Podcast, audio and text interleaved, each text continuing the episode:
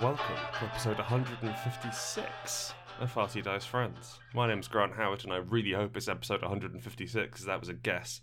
And I'm joined, as ever, by my best friend of the whole world, Christopher Edward Taylor. Hello. Hello. I've been thinking. Well, it's my job, and then I need to write that down. No, that's true. I've been thinking about something else, as it is a professional concern. It's that we've been doing this for 156, possibly, episodes now. Which amounts to roughly 3 years. Mm-hmm. And we've received zero sponsorship money.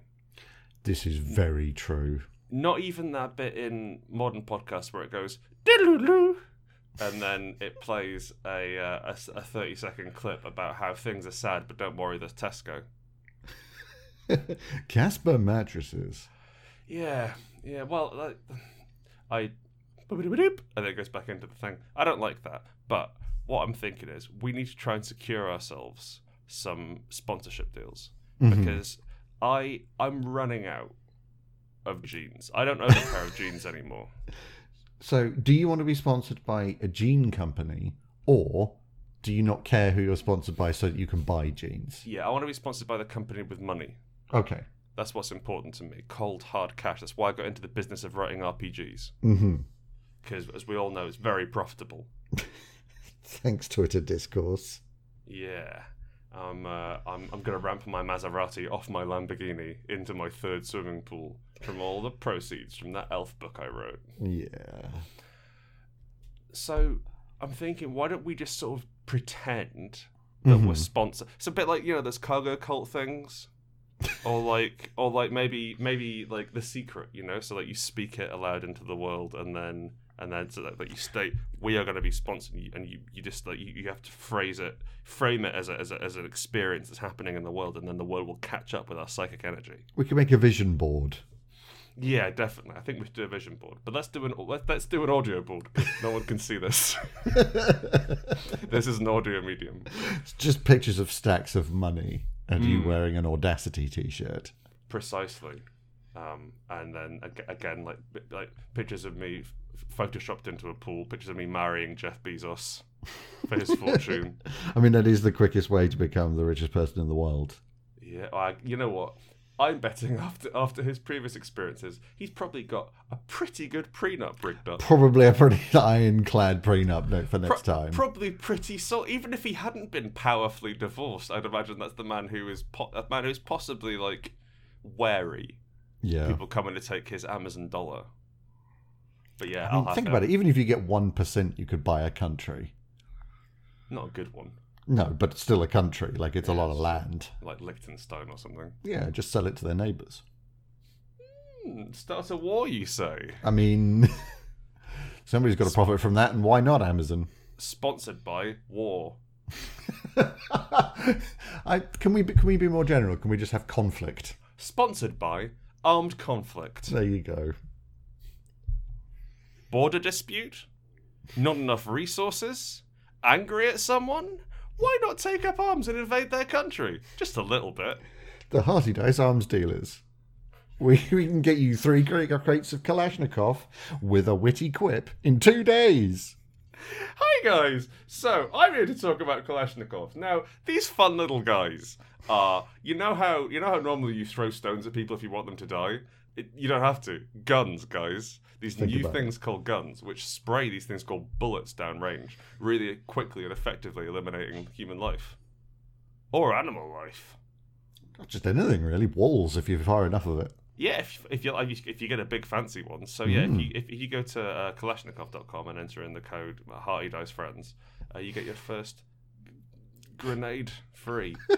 Free shipping.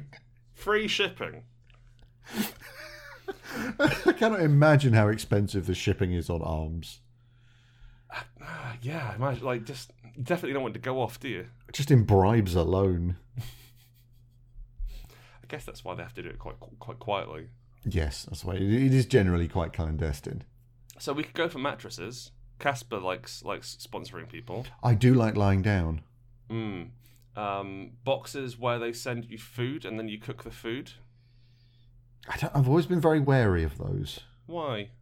Well, firstly... Get over that, I need money. Firstly, why? That you don't know what's in them. Well, they tell you, but yeah. Well, when do they tell you? Like a couple of days before. And you can go, I don't like that, that, and that, and they take it out. No, you can say, I don't want this box, please. But what if I want 60% of the box? Get a fucking shop! That's my point! Why would you not just go to a shop? I don't like cucumber. Take it out. Do you do substitutions? Or like, I'll give it to a friendly neighbourhood dog. It's true, I could just throw it away. Yeah, that's true. We've got... Stamps are popular. People like American podcasts like selling stamps. Oh, really? Well, sorry, postage, not stamps. Oh, okay.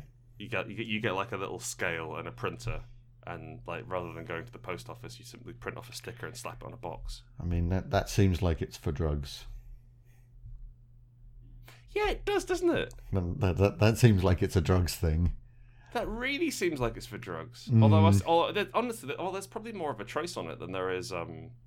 If you just go to a post office and give them cash. That's true. Please send this big leaky weed box. That's what we'll call the company. Leaky weed box. I got this massive dinged up box of weed where it's all coming out the bottom. It's just like one of those plastic sandwich boxes, like the really cheap ones, wound in duct tape. Mm-hmm. Mm. I mean, that's not... That's you know what? That's better than my leaky cardboard box. Well, I mean, I was just going to do it like in the middle so it's bowed slightly. Sir, why is this box wet? I don't know. Please send it to my friend Chris Sheffield.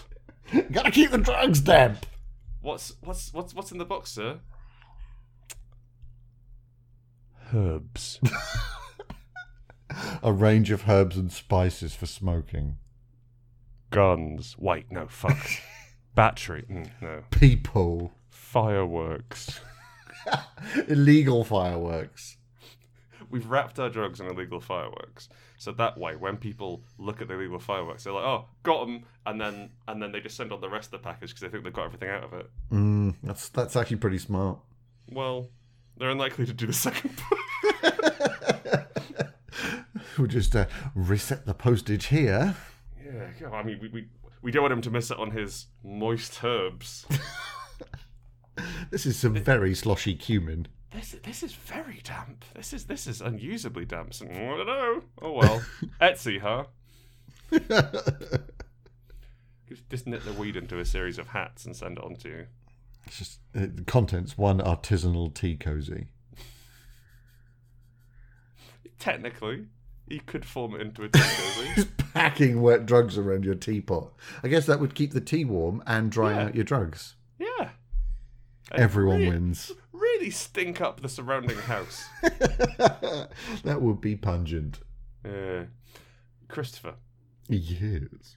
We haven't really done an advert, but I think that we've shown that we're ready, willing, and able. We're capable of advertising anything up to and including drugs and guns. If you have, yeah, right. And like most podcasts won't do that. We don't give a shit. We'll do drugs. We'll do guns. We'll do. You know what? No politics. You will not shit. You will not advertise politics. Listen. I want to keep this place a fun, politics-free zone where we advertise drugs, guns, fireworks, mattresses, and socks. Yeah, absolutely. Seriously though, and not seriously, I'm going to offer a discount. If you give us 20 quid, we'll advertise something on the show for you. I like that idea. How about that? Like, PayPal us 20 quid, give us a link to your website, and we'll sort that out for you. We're getting over 300 listeners a week. Think of the numbers. Well, sorry. Over 300 listeners an episode. Yes, that's probably very putting it. Just very different from the first thing I said. Anyway, should we, talking about podcasts, should we actually do that? Yeah, fuck yeah, daddy, lay it on me. Don't call me daddy. Fuck yeah, father. That's the one. Pop pop. Oh, I quite like that, actually. Pop pop. Poppers. Slant Pete asks, how do you pitch a game without just telling them to go and Google it? I have this problem all the time. Mm. Like, I've got a game that I'm quite excited about, mm-hmm. and I want to try and get a game going. And like, what somebody asked, what sort of game is it? Oh, it's like D&D but different. Google it, it'll be fine. You'll love it. Mm. Or essentially, I Google it for people and then post it to them. Like, is there a way to do a good game pitch to really get people super psyched? I find that happens on Twitter a lot, and like you'll just say, "Oh hi, I've got this thing. It's interesting. It's like these two things combined." And someone will be like, "What's this?" And it's like, "I know you're a computer, motherfucker." You're most likely in a web browser now. I've got to presume that you didn't write your tweet down on an envelope and send it in directly to Jack.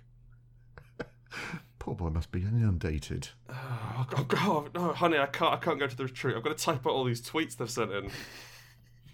And like, I know they're all short, but collectively there's a lot of them. God, the CMS is a nightmare. There must be an easier way. So, I think it's different if you're in person or like over text. Mm. Because in person you've got like, oh, I'm really excited about this thing and I'm going to froth. Yeah. And you can talk at length enthusiastically about a thing, and that's kind of its own reward. It's nice to do that. Whereas on the internet, it's like, oh, I'm just going to have to type it out, I suppose. And I'm probably not like, I can't judge what they're interested in properly. I can't tell if I'm boring them properly. Mm. It's difficult. And like, and a lot of the older games as well are like, listen, don't tell the players the cool, interesting twist in the system. Yes. Do tell the players that. They'll understand. It's okay. Yes, it's going to be fine. Like recently, I've had to try and pitch a game to some people, and the way I did this was really lazily.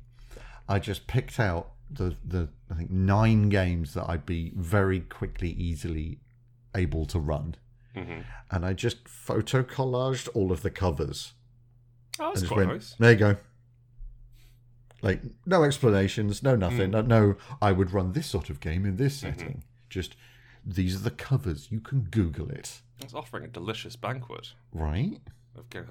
I hunger for that option. That's very exciting. I mean, that doesn't quite answer the question of trying to sell a specific game. I think it very much depends on the game, doesn't it? Yeah. I mean, one of those games was Invasive Procedures. Yeah, that's a hard sell. That it's a difficult sell, and one day somebody's going to let me run it for them. I don't know, man. I don't know. I get the impression that like the day you play Invasive Procedures is the day you make it a full contact LARP that you set up on people in a Saw style environment. I don't think I should do that. I think if you've ever read Invasive Procedures, you know there's certain content in that wouldn't really translate to LARP. What I'm saying is you have to kidnap people and do it against their will. That's the only way you'll get people to play Invasive Procedures. That makes sense, actually. By full contact LARP, I meant assault. You meant abduction. Yes, assault and abduction. Maybe not. So, I think leading with saying, "Hi, folks. Here's this game I'm interested in playing," and then you link to the thing. Like you link to the website about it off the bat. Like wherever you can buy it from. I find players reflexively refuse to do research. It is weird, isn't it? Like they're just like, "That's great. I'm sure I'd enjoy reading that, but I'm not going to." What? Why is that? Do we think? I'm not sure. Is it because they're not as good as us? I mean, it might be. Or because we're better than them. I mean, flip of a coin. It's one or the other, isn't it? Yeah. They're scared. They're scared of our prowess. Oh, man, he can run 9 games? Oh, I better bring him down a peg or two. Ooh, I don't care about your games. I don't want to be invaded by procedures. I think if somebody was pitching a game to me, what I ideally like is like a 2-sentence, this is a fantasy game where you play mad heroes attacking dragons. Mm-hmm. A basic overview of how the game runs. Some systems. Like it's a D20 to target number. Mm-hmm. And then something about like what ideas you've got for it. Mm, yeah. I think that's the thing that can't be Googled. Absolutely. Like, I want to do it like that, but I want to do it entirely under the ocean. If someone turns up and says, hey, do you want to play Dungeons & Dragons to me? I don't know what I'm getting. Yeah, it's such a broad category. But saying, do you want to play Dungeons & Dragons? We're going to do an old-school dungeon crawl. We're going to play a train heist in Eberron. We're going to establish a new church in the seventh circle of hell. Like, that gives me a much clearer understanding of what I'm in for. Yeah. We'll it's much better. I'll also say, always give your players an out. What do you mean?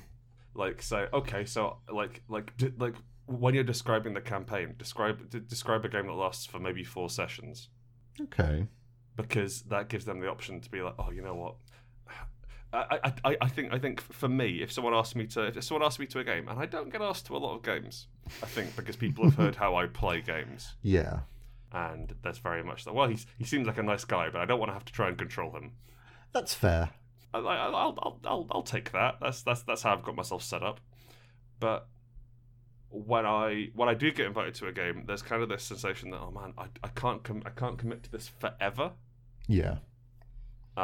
So. I mean, this is advice I've given 100 times before, like saying, and this is the story which we're going to tell. I reckon it'll take about 4 sessions. Let's have a go. And then we can play some more if we want. Yeah, I don't think I've ever been in a game that's actually lasted the number of sessions that I said it would. Absolutely not. Always run long. Mm-hmm. Or like, not at all. Yeah, but like, this will take 4 sessions. A year later. Well, yeah. And like, that's something which I've always done with my campaigns as well. I'm like, okay, well, I figure it'd be 3-4 sessions, and then at the end of the 4th session, I'm like, oh, I'm actually having quite a nice time. Yeah, I think that's a better way of doing it. Like, err on the side of short, and then you can go long if you're enjoying it, or if you think it was just fun and you're done now, you can move on. Yeah. Okay, so what we're saying is mechanics. Action, description, mechanics, yeah. And what you're doing that's different and interesting. Yeah, what you're bringing to the table. That seems crucial. Yeah, don't just give them pictures of the cover. That is super lazy. That's a shit idea. Yeah. Sorry to the people that I did that to. The other thing I did after that was I then just posted them a genuine screen capture of my RPG PDF folder. And that was it. That didn't even help. Yeah, that's very much putting the onus on them, I think. Yeah, no, that was a low blow, I admit. At that point, you've really got to hope that they don't pick a game you don't especially like. Yeah, I mean, there's shit like Continuum in there. I don't even know what Continuum is. Time travel RPG. Ah, fuck no. Yeah, like a complicated rule set time travel RPG. Horrible. Alex writes in, hello, thou heartiest of dice friends. Ooh. Good e'en, Alex, and welcome to mine tavern. Alex continues, what is your advice on players who contribute too much to a campaign? I like running Dungeon World because it encourages a group approach to campaign setting and premise, but some players take it as an invitation to build out elaborate, detailed ideas rooted in their character's backstory that don't really build on the rest of the group's ideas. How can you get them to dial it back without totally shutting them down? Now, I was going to say, oh, it's you, Grant. No. But then there was elaborate, detailed ideas rooted in character backstory. No, which is not you. I'm going to have 5 short ideas about someone else's character. Yes. I'm going to run roughshod over your thoughts and ideas. I'm going to do NPC voices as a player. Yes, fuck that is difficult. No gods, no masters, except for me. The de facto god and master.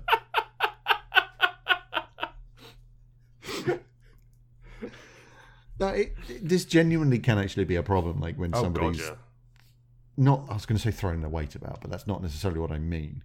But when somebody's just taking that spotlight time, and it's real difficult to try and swing things back the other way.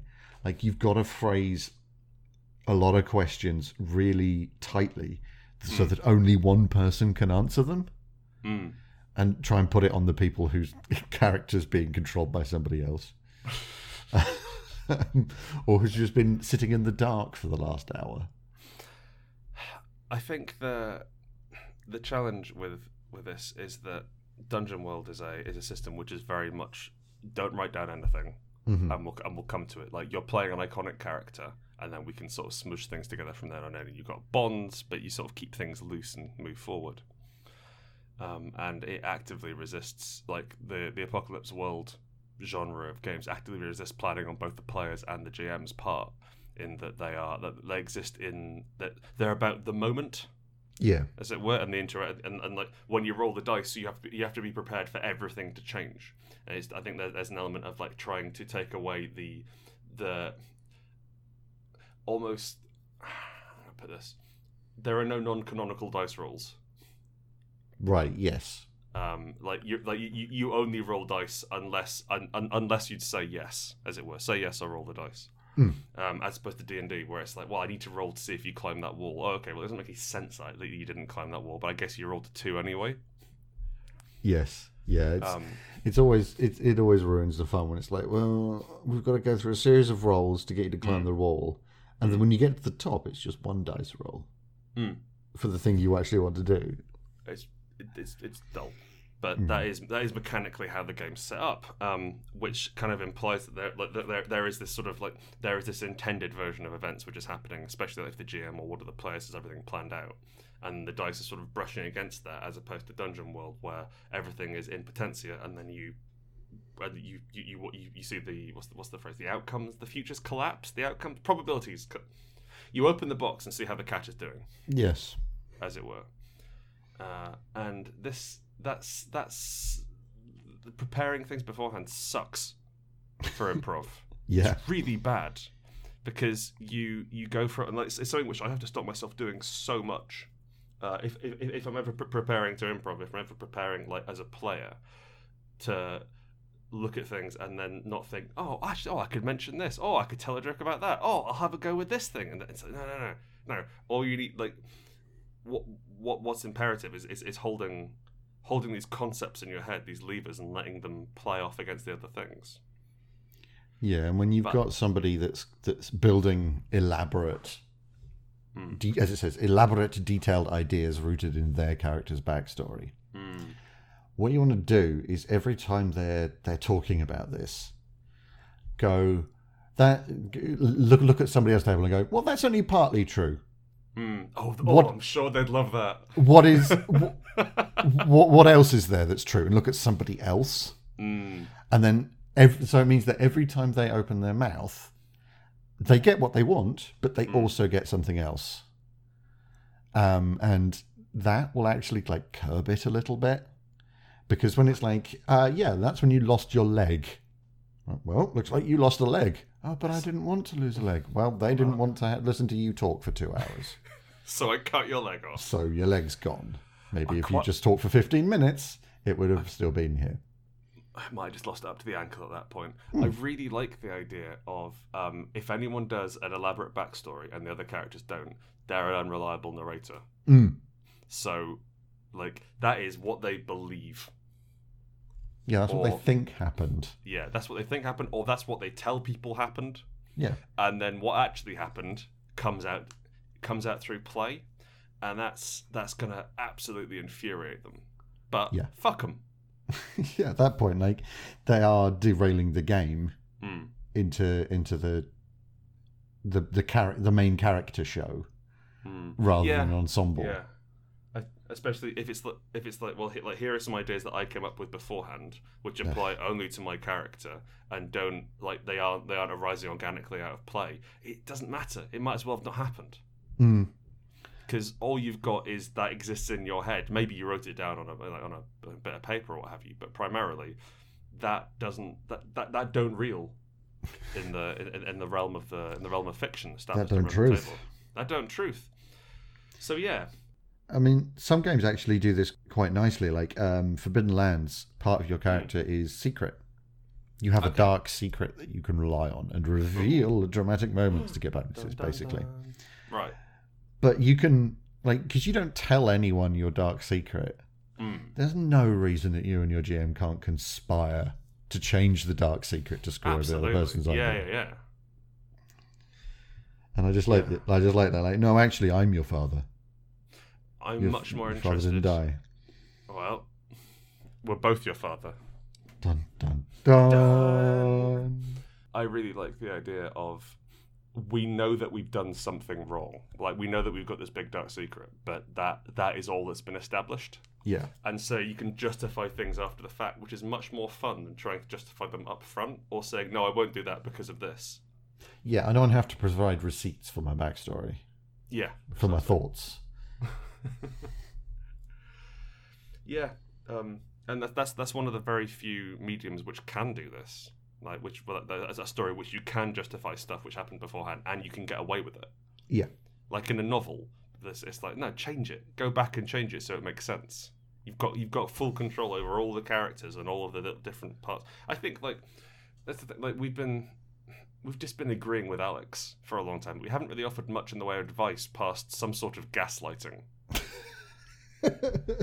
Which I'm not sure is the best thing we've ever done. I mean, that's because the advice, as ever, is just talk to them. Just say, hey, maybe help this person spotlight their character for a bit. Maybe not talk for 2 hours. And that's the problem. Like, it's just a conversation. Everything's a conversation, and it's social dynamics at play. I suppose, like, the other option you've got is to take that backstory, and then the problem with backstory doesn't change. Yeah, it's all, like, it sits there and then it informs character choices, but it's set in stone. It doesn't matter. You take that backstory and you break it down into into individual plot points. Like, cool, I've got this character here. I've got blah blah blah blah blah blah blah blah blah, and then you start reintroducing that as your plot. I was betrayed by my evil uncle who married my mum after my dad died. He's like, cool, that's the villain. And whether or not we know that's the villain or whether he's the main villain, he's the villain now. Oh, interesting. Sorry, Karen. No, it's fine. Basically, you take all these things and you use those as ammunition. So you take the things they've established, and it's like, okay, so they haven't gone to see their uncle in 6 months or whatever. Like, it's like, oh, they killed my family, they burnt down my village, whatever. Okay, what happened after they rebuilt? So you take all of the things they've got and then move them on and bring them in as challenges, and, you know, involve the other players and maybe attack the other players first with them. What were you going to say? Change how you let people write backstories. Yeah, they can write as long a backstory as they want, 600 pages if they want to. Don't care. I'm not going to read it at 600 pages. So it doesn't matter.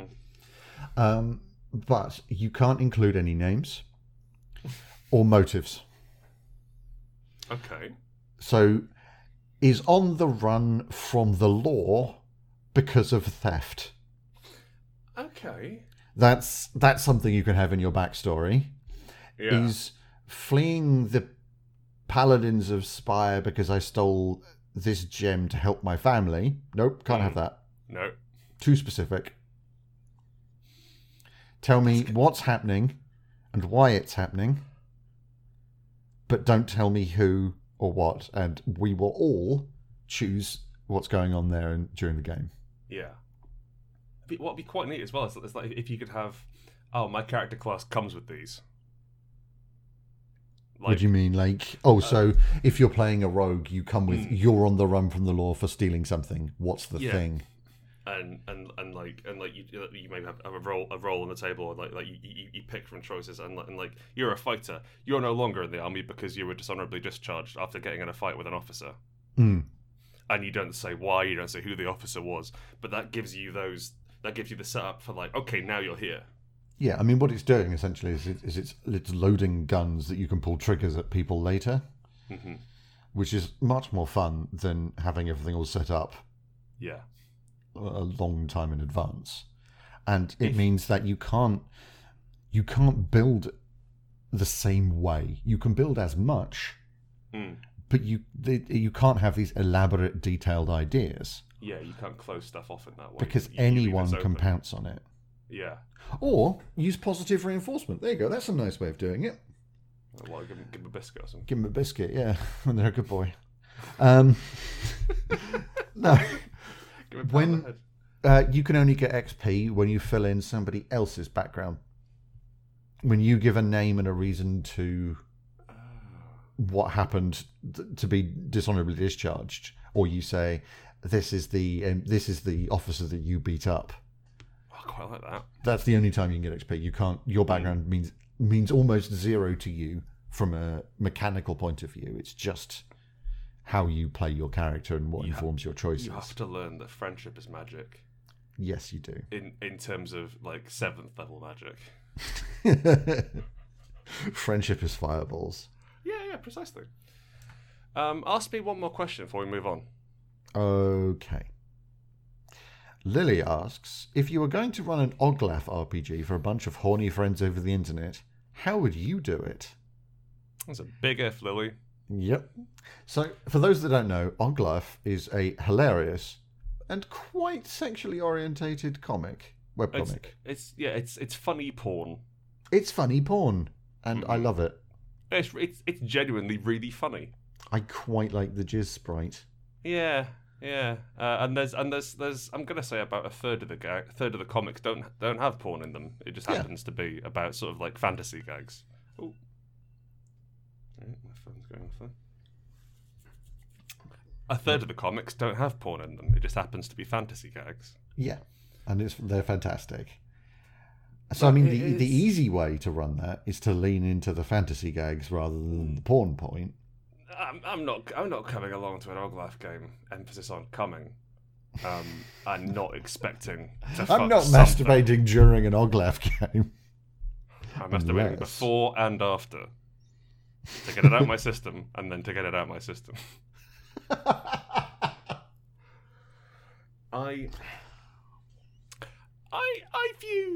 I view sex in games. I'm only recently onto the idea of it. I only recently allow it in my games because it's so hard for it to be especially if you're in your early 20s and you're as sexually repressed and weird as we are. Then sex is not the sort of casual, cool, we're all going to hang around at a cabin and do some orgies sort of thing they do in Europe. Yeah. We're not like that. We assume. I've got to presume. Sex is a fascinating and bizarre mystery, which we haven't ever really been allowed in on. I mean, I want to stress, I have done it.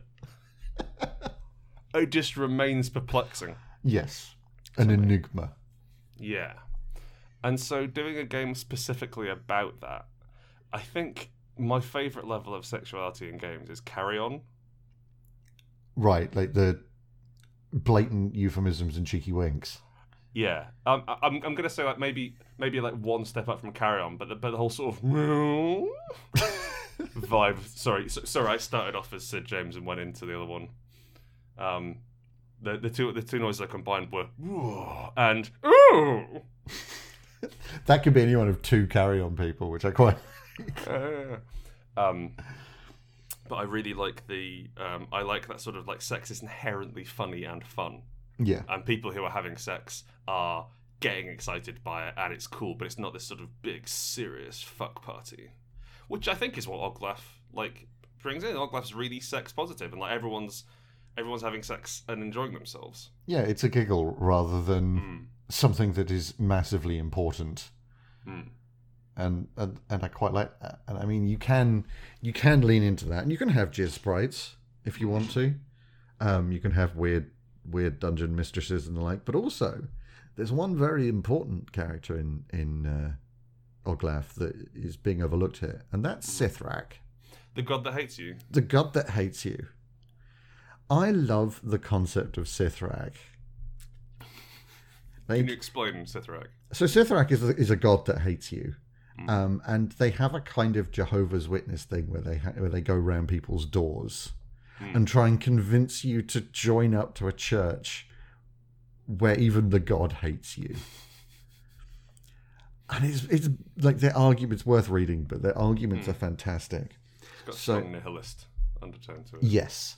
So I'm imagining a roving band of Sithrak priests trying to convert people to the religion, and not because it's that kind of zany universe, not caring who they are. Like, they're going through the human towns. They've done orcs. They're knocking on the edge of a dragon cave, going, "Hello, is your mother in?" And I think that would be great. That's the thing. I just realised that there's probably enough room for an Oglaf RPG. Yeah. Not like D&D about Oglaf, but cool. I am playing a Jizz Wizard. I am playing a Cleric of Sithrak. I am playing an Armoured Orc. Yeah. Or what have you. It's like, I reckon he can make some money off that. Absolutely. Give us a call, person who writes Oglaf. Yeah, whose name I assume is Oglaf. I hope. I don't know. I think the biggest challenge you've got is if players get uncomfortable with the sex. Because there's a fine line, isn't it? Like walking comedy to weird. So I don't mean weird like as in very out there. I mean weird as in like, no, this is strange to me. What you're going to need to use is the good old-fashioned traffic light system. Yes. Yeah. Because play under traffic lights. Yeah, play in traffic. What you're doing here, Lily, is fetish play. Yeah, it's erotic literature. Yeah. Now it's erotic comedy, and it might not be fetish play for everyone, but it's probably for someone. Oh, absolutely. So the old traffic light system is green, I love this, yellow, and red, no. The only thing with that system is I can only see myself making that weird. What using it as a joke? Yeah. Okay. Yes, you have to agree to not use. No, I know, but like just whenever when they say something, just stand up, hands on the table, nose to nose, green, and then sit back down. That's a hell of an encouragement at that point. That's true, but I said like the lovely thing about green is it says yes more, yeah, let's do this. I think this is great, and it gives you a codified way of encouraging people as well. Now they've got to be really good friends. Yeah, what you don't want really is bad friends. Is 50% of the table going green and the rest going red. Yeah, okay. I've had players pull out of games before because it was like, oh, actually, this is a bit sexual for me. This isn't my scene. And I totally get and respect that, you know. And I'd much rather they said, oh, this isn't what I'm up for. I was like, cool, okay, we can change that. We can move around the pieces. So like, we'll wrap that up and then we'll do something else. But yeah, you want to get the traffic lights. You want to make sure everyone's red or Oglaf. And I think the biggest challenge you're going to have. Come up with original sex gags.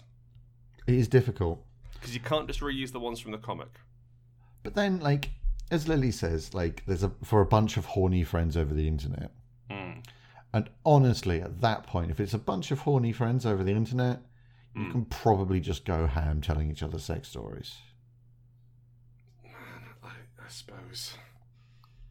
I've never been in that situation. No, but I've never had a bunch of horny friends over the internet. Well, you know what? I imagine that on the HDF server, a lot of people are horny. A lot of people are my friends, but we don't get together to engage. Yes, I'm talking like openly horny. There's not a lot of open horn. No, Luke doesn't log on that often, does he? No, it's true. No. Okay. Good luck, Lily. Brace yourself. I hope it goes well. Yeah. Chris. Oh, hang on. What's this? Sound clip. Did you ever want a game to exist, but not enough to make it yourself? Grant and Chris make games. Okay, no writes in. Mothballs. There's nothing in the rules that says a swarm of moths can't play basketball. I mean, that is technically true. I would like to see, like, lists of obvious omissions in standard game rules. Like, at no point does it say in the rules of football that I can't bring a baseball bat on the pitch and hit people with it. It probably does, actually. But like, you know what I mean? Like, I think that like, sort of... what you're allowed to bring on the pitch is probably covered. That's true. But it probably doesn't say you have to be human. Yeah. It's probably not the best. I guess like maybe the referees make... Listen, it doesn't say in the rules that a dog can't play basketball. Similarly, swarm of moths can't play basketball. You are an enterprising young basketball coach. So you're going to say moth tamer. Yeah. That's the other thing. All your guys have so you're down to a sickly group of short men in your basketball team. Some old, some only just out of the incubator. Yeah. And you have to try and win the local basketball bake sale car wash. The cup. Thank you, the local basketball cup, to get $10,000 to save your gym. Mm-hmm. But you're never going to do it with these no-hopers you've got. Luckily enough, your dad's a moth wizard. You've got a barn full of moths. Yeah, you got a barn full of occult moths. Now, unluckily enough, your father just passed away, which is a shame.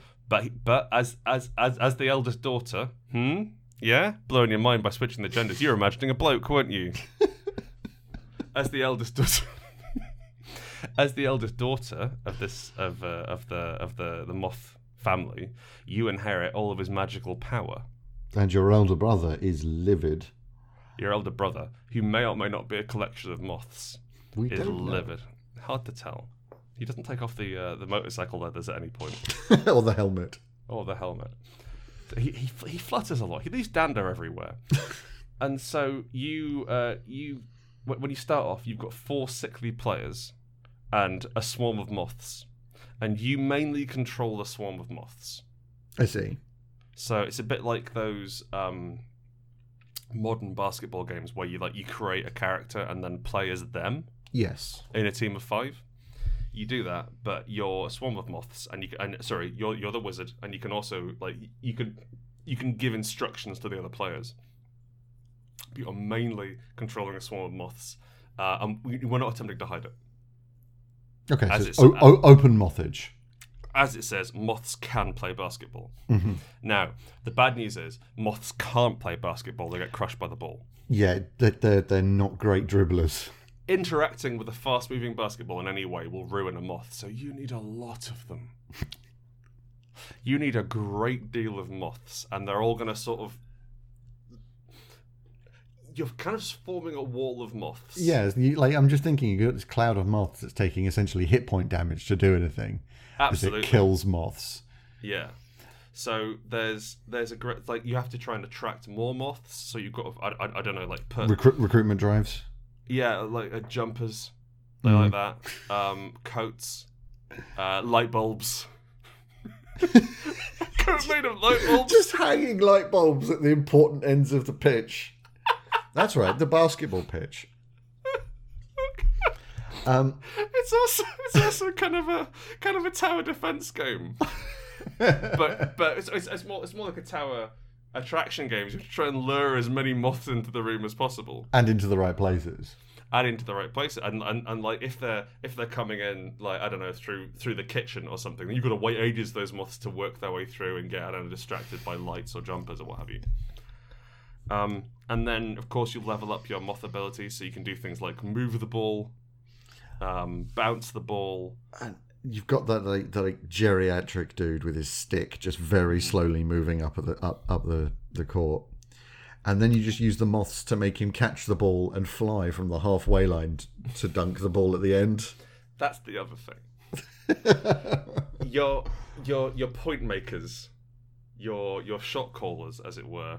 Those are different things. Your point makers are going to be your human players because they can do things like pick up the ball without dying. You hope. Yeah. And so one of them is a moth medic.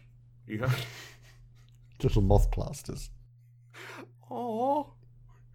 Because I quite like moths. I think they're quite cute. I don't know. I don't like how they fly. What, like they're sort of barging through the air directly into you. Mm. And the platting. It sounds like plat, plat, plat, plat. Mm. As they bounce off shit, like, just do one thing or the other. Don't just slam your face into things. There's a maximum size of moth that I'll accept. Much bigger than my thumb, and then get out of here. Yeah, I'm not having that. Yeah. Butterflies, big as you like, mate. I'm a massive butterfly. I have one the size of a fucking coffee table land on me and drink my eye out. That's great. Just in a second, just dehydrates your body and dries up. Thanks! Like somebody sucking the air out of a balloon. That was magic. Did anyone get that from my Instagram? Gotta gram this.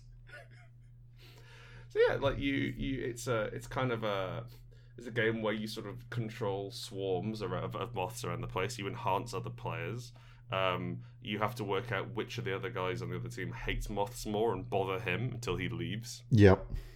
And then as time goes on, the other team starts wearing those like blue ring lights they get in butchers. Mm.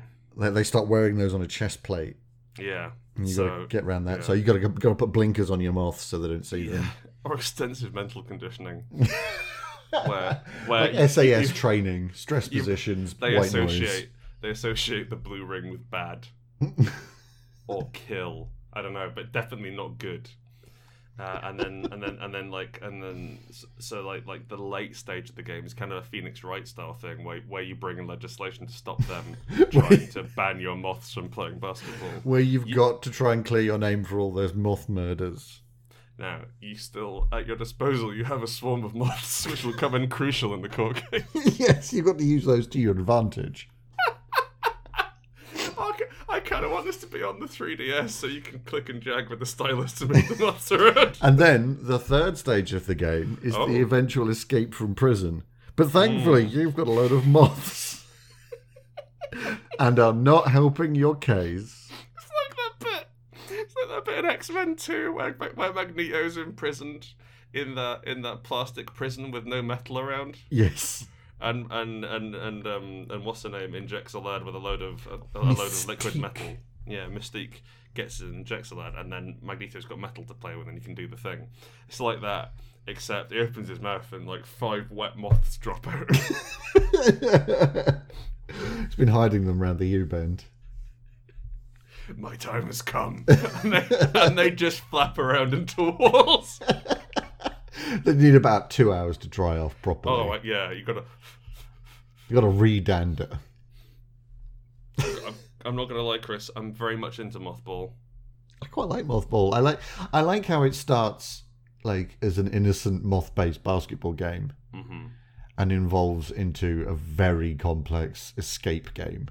Yeah, revenge simulator. Yes, it becomes a Hotline Miami, but with moths. Very slow. My God, yeah, you don't get out of the car. What's your offering for this week? So our beans, it's Ted Nibs Brandt, okay, which is a great name, has suggested Much Ado About Bluffing, a romance sim where you can only lie about yourself to convince the other you're worth dating. Now, I want to combine this with the traditional tale of the two guards, one tells the truth, one tells lies. In that you have to try and win the favour of somebody, and you're in direct competition with the other players. Mm-hmm. You can only lie about yourself and only tell the truth about other people. Mm. So a lot of the game is going to be you trying to wangle the truth out of people so that you can tell people that, aha, this he owns a tiny pink car. Yeah. Quick question. Yeah.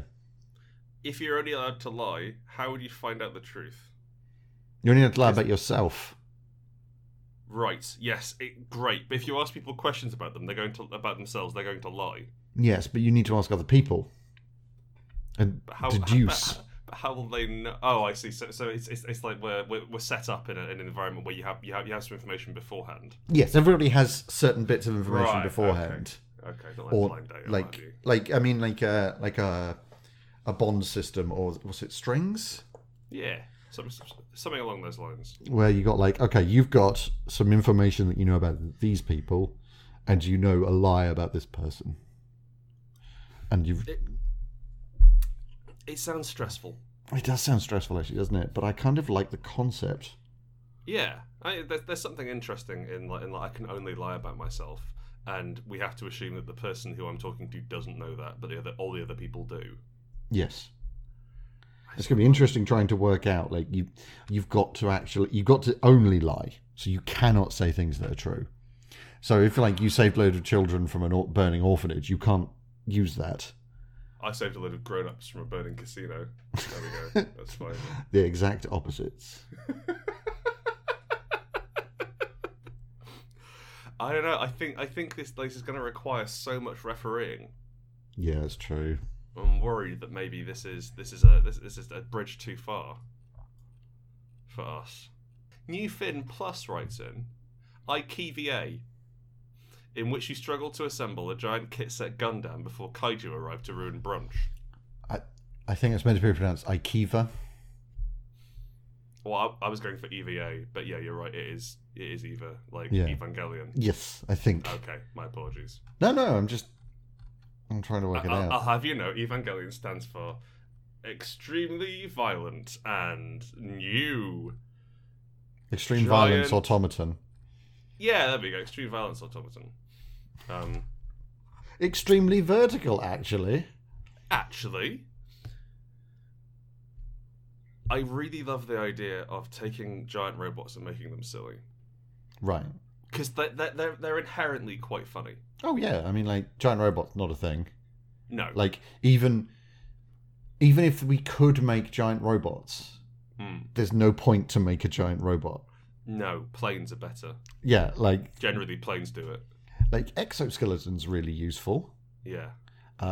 Small robots, well, moderately sized robots, very useful indeed. For going in places. But, like, a giant robot that can wade through rivers and destroy bridges... I mean, it's only got military applications. Yeah, like, they explain it away in Gundam by having it literally powered by teenage angst. So that, like, the only reason... So they have to be massive. Look, the massiveness, it's weird, okay? It's really strange, but... You have to be a teenager, and you weaponize your terrifying... fear of commitment through a Stanley knife the size of a transit van. You weaponize your fear of commitment through committing to a very rigorous training regime. There is that. And then you get through their AT, or absolute terror field, which you do by cutting through with, again, a very big Stanley knife. It even has the breaky off bits. Yeah, in Evangelion it's called the progressive knife. Okay. And it's just a craft knife. It's a craft knife they have in their shoulder. It's like, you could have had a sword. Like, I mean, it's very 90s London weapon. It is a bit, yeah. I'm surprised they haven't got this is the progressive bread knife. Stick it up your progressive jumper. Was this Stanley's finest? And this is mankind's latest weapon against the aliens. It's a very big hammer. It's a Millwall brick. So, Kaiju are coming. Always. Bum, bum, bum, bum, bum, bum, bum, bum. That's the noise they make. And you need to fuck them up, but you need to try and build. I don't like this ruined brunch idea. I think it's ruined Japan. Okay. And what Poor it is? Japan. I know. Well, that's where Kaiju come. That is true. They just don't like. They just don't like Japan. Shouldn't have kept the fucking robots there, should they? You know. It's an arms race. Spread the robots out. Point is, Kaiju are coming in. And you have increasingly complex and... What's the word? Draconian, arcane instructions for putting these things together. Mm-hmm. There are no words. It's all pictures of those mysterious bald men smiling at Allen keys. Oh, I love those little dudes with, like, they've got two hairs that just stick up on top of their head.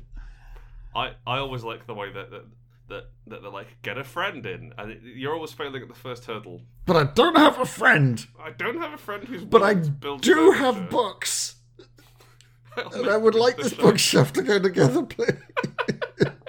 I've got quite long arms. Could that count as a second man? I mean, in some cases, yeah. Yeah, you. Yeah. Just all the way around.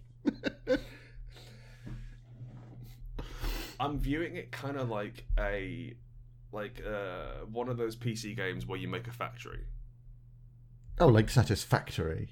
Yeah, that sort of thing, or Factorium, or Factotum. Mass.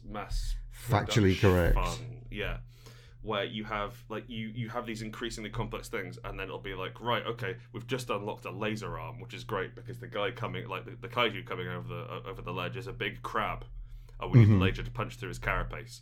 Now, unfortunately, we have to try and put slot A into tab B. Right. So there was a game that you and I played, actually.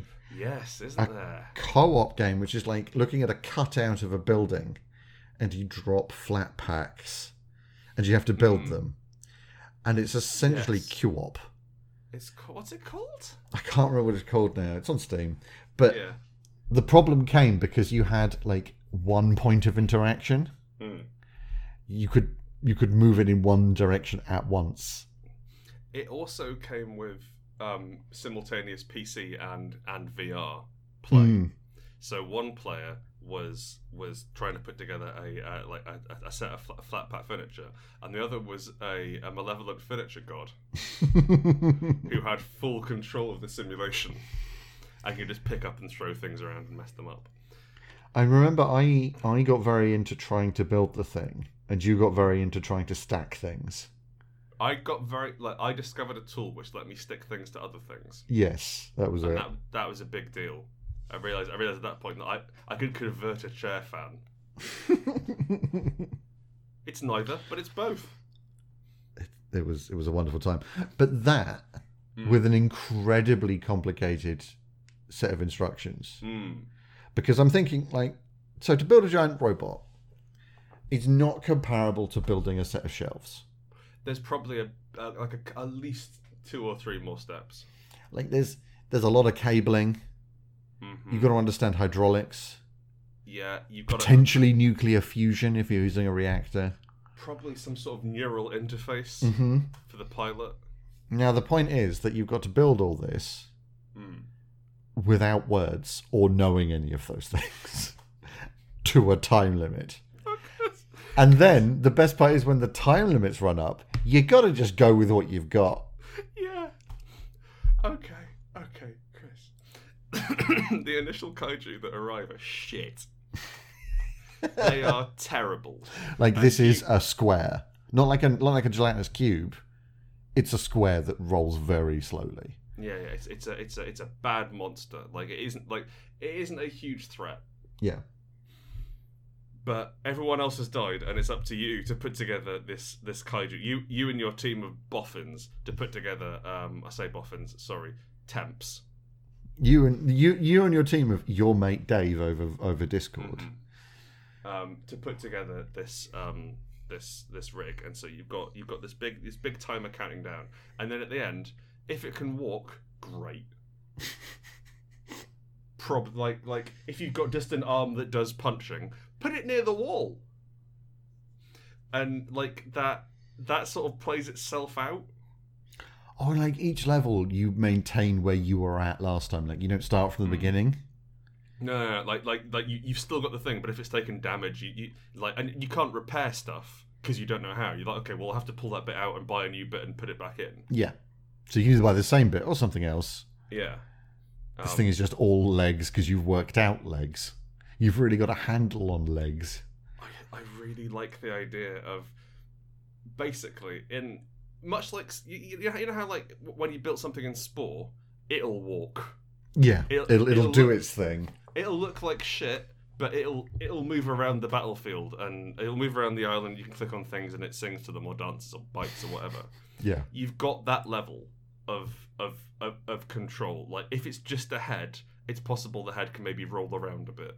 And it's about if you manage to perfectly build that flat pack unit in time, and you have a functional giant robot, that means that your skill is affected to I'm going to say 10 enemy levels.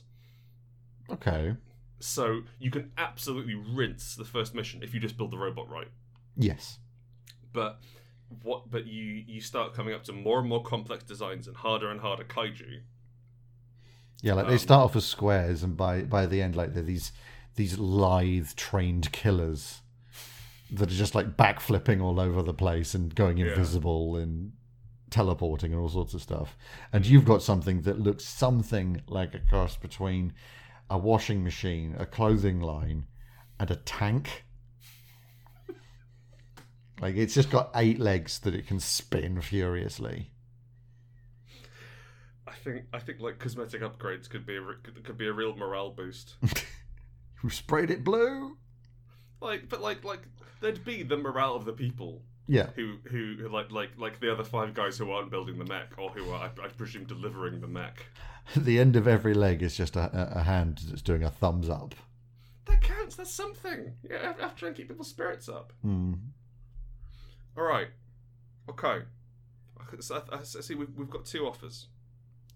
Aikiva. I think I'm leaning towards Aikiva. I think Aikiva is achievable. Not the game where you play a moth wizard. It's kind of a soap opera about a basketballing moth wizard. Yeah, you know what? The basketballing moth wizard is maybe a bit holds up spork. Potentially. I think it's the wizard is the issue. Yeah. I think I'm mainly just looking forward to trying to build stupid robots, honestly. That's always fun. Especially if they barely work. But they're just functional enough to survive. Yeah, like the game forces them to technically work. And yeah, I like that. You've got different combinations of kit, and like I think I'd like to be able to mail order a catalogue. Oh yeah, so the whole thing is you get a catalogue from the beginning. Can we have an actual catalogue that you get sent in the mail? Like a physical one. Oh, that'd be fun. But go on. And you can buy any of the upgrades or any parts of it at any time. And you've got to like work out what you need to solve the problem and add it on. But depending on how you did in the last mission is how much money you get from rewards for dealing with this stuff. Yeah, are we selling the kaiju parts? Are we going through their big pockets for giant fivers? It's all in big giant keys. Keys? Yeah, the towns around the world are giving you keys to the city, and you're flogging them on eBay to get more kaiju parts, to get more robot bits. So it's just solid gold giant keys is the main currency of the future. You can also sell mayoral scissors for opening supermarkets. Yeah, that sort of stuff. Like, if all you managed to do was maybe save a tiny little shitty town, you get this like 4-inch copper key. Nobody cares. Yeah. Save New York. Now that's different. That's a big key. They got a shiny key. It's got an apple on it. It has to. The Windy Apple. Famous town. There's something really charming. I'm imagining like it would look really nice, like top down. It would look like a theme hospital vibe to it. Yeah, I'm thinking isometric. Cartoony. Yeah, and like everything would be like a couple of steps away from reality. Yeah, but like hyper detailed, so you could see all of the problems you were causing, and just how bad everything is. I like this a great deal. It's gorgeous. The game is Aikiva.